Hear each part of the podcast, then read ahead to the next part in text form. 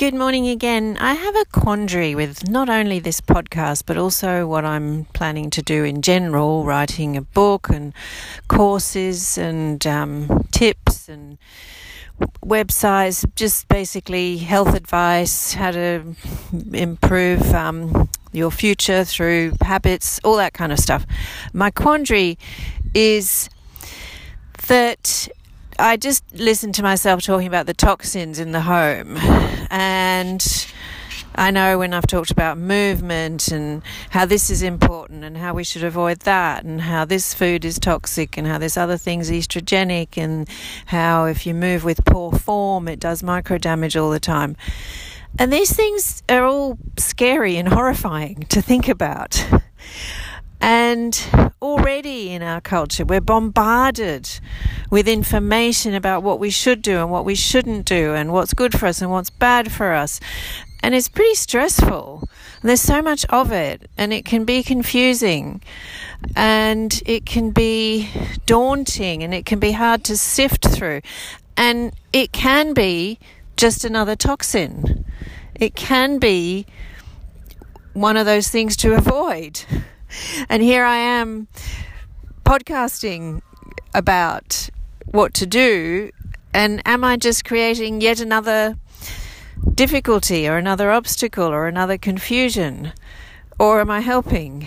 And how do I resolve that quandary? Because there is there is a lot of there is a lot of knowledge that can help people there is a lot of guidance and support that can help people on their journey if they are on a journey, if that is their choice, to improve their health through their lifestyle habits, essentially.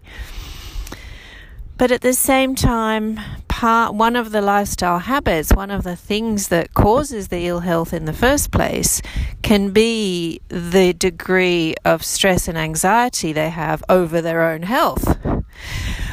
And I've been there. I've been in a place where I've been paralyzed with fear because if I eat this food, it's got this ingredient that's good for me and this other ingredient that might not be. But how bad is it really? I heard it was bad from this person, but this other person didn't think it was so bad. And I've ended up. I think creating micro damage to my health just through worrying about it too much. So that's a whole other topic. I've been thinking about this a lot because I just came across the polyvagal theory. I didn't just come across it, I met it a while back, but I didn't really take the time to look into it more deeply until just now. And I'm planning to do a podcast episode just on that because it's really changed how I see the stress thing and the sympathetic parasympathetic thing. And I think it's super important and I've often wondered to myself, I've read a lot and experienced a lot and experimented a lot on myself with diet and with movement and with all the other things. And I listen to a lot of different people and a lot of different opinions. And I keep getting the same, you know, pretty much everybody agrees that sugar above a certain amount and ultra refined carbohydrates based on grains are toxic and unhealthy and cause this, this, and this. And there's all these proponents of different diets, and I know what's worked for me, and I know what the science supports. Um, but there's outliers. There's people on all sorts of different diets doing really well health wise when they shouldn't be by rights. Not that many. I mean, you, you can generalize. You can say that in general, people on blah blah diet have nutritional deficiencies, are unhealthy, and have a lot of illness.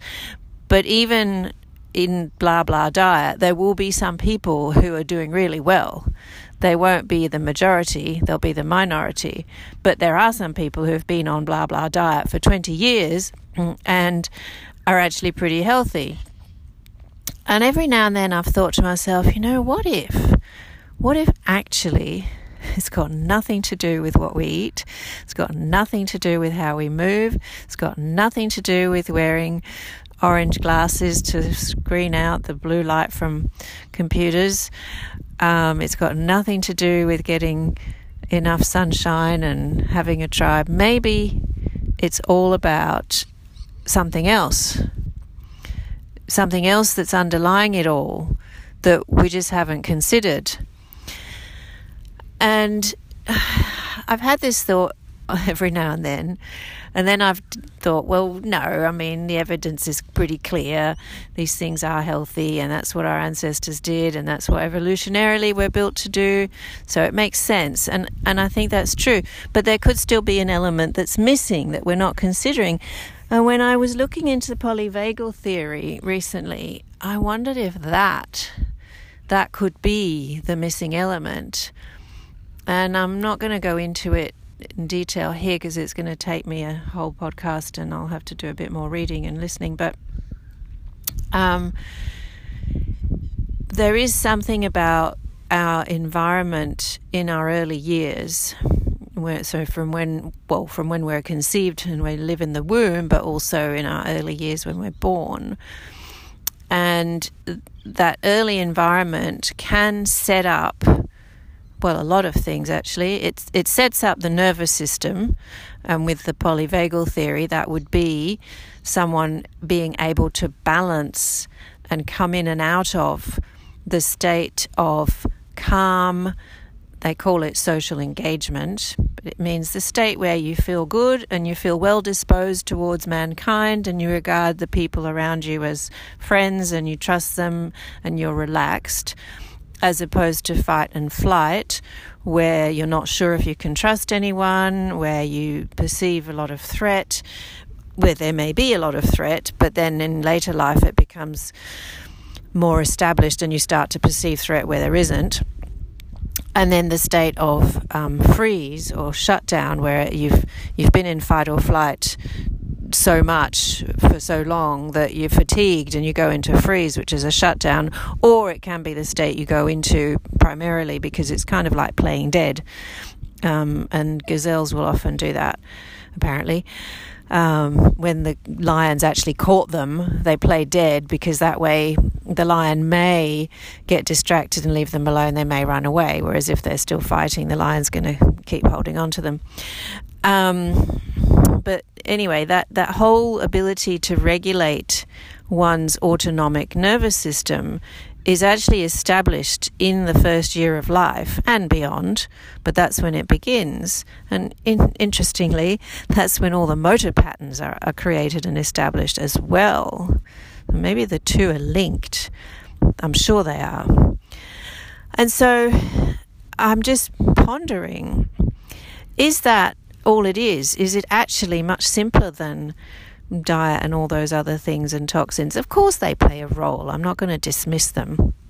But is that first year of life where we're setting up setting up our nervous systems, especially the autonomic nervous system, and then the other nervous system, which is responsible for motor patterns, getting all that wired in, sorted out, functioning properly, and then if we do that well and effectively and the best way possible, do we then grow up to be someone who is actually fairly immune to changes in diet and weather and toxins and habits do we then grow up to be a much more resilient person who doesn't have to worry quite so much about whether they're spraying themselves with a fragrance or whether they're getting enough sleep?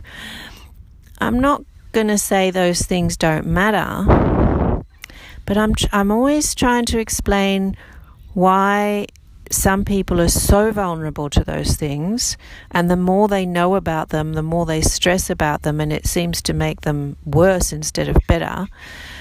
And people can get completely obsessed. I, have done that in the past. I've been absolutely fanatical about not doing a certain behavior that might possibly harm me a tiny bit because I've become so protective of my health and like a siege mentality. Um, well, the, the, obviously, this is there's an interplay. There's an interplay with were you um, conceived, gestated, and born and spent your early years in a nourishing environment, which then led you to be able to make those choices more naturally and easily without really needing the information because the choices were quite instinctive, and also made you quite chill about um, your health, like almost taking it for granted because you had such a broad, strong foundation of health.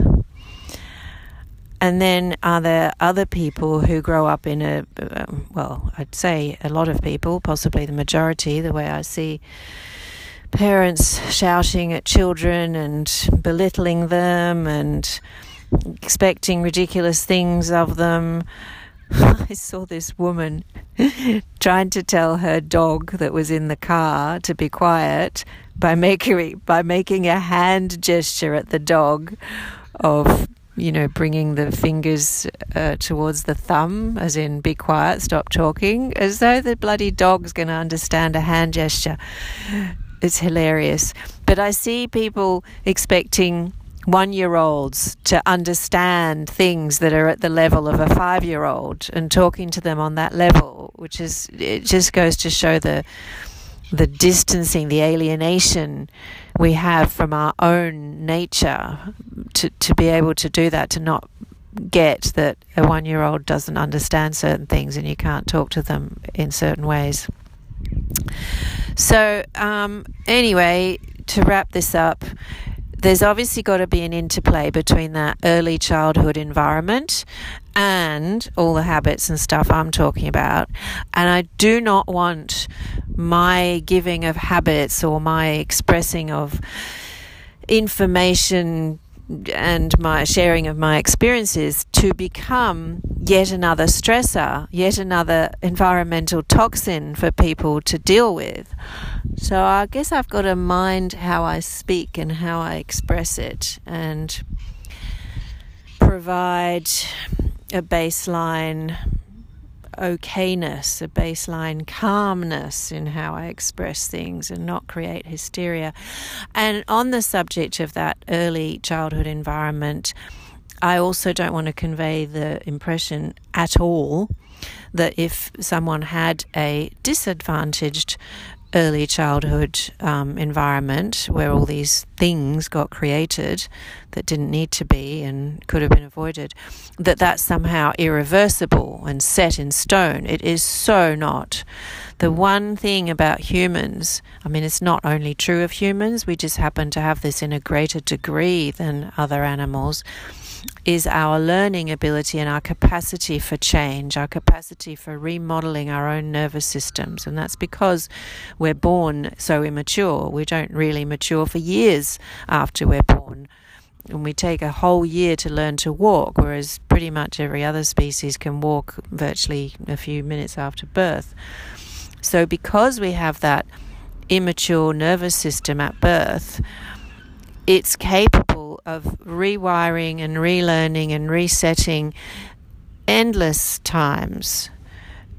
And it's not a necessarily a, a, easy overnight process. It takes effort, it takes time, it takes support, it takes encouragement, it takes dedication. But everything can be, to some extent, either reversed fully, reversed partially, or worked around, adapted to.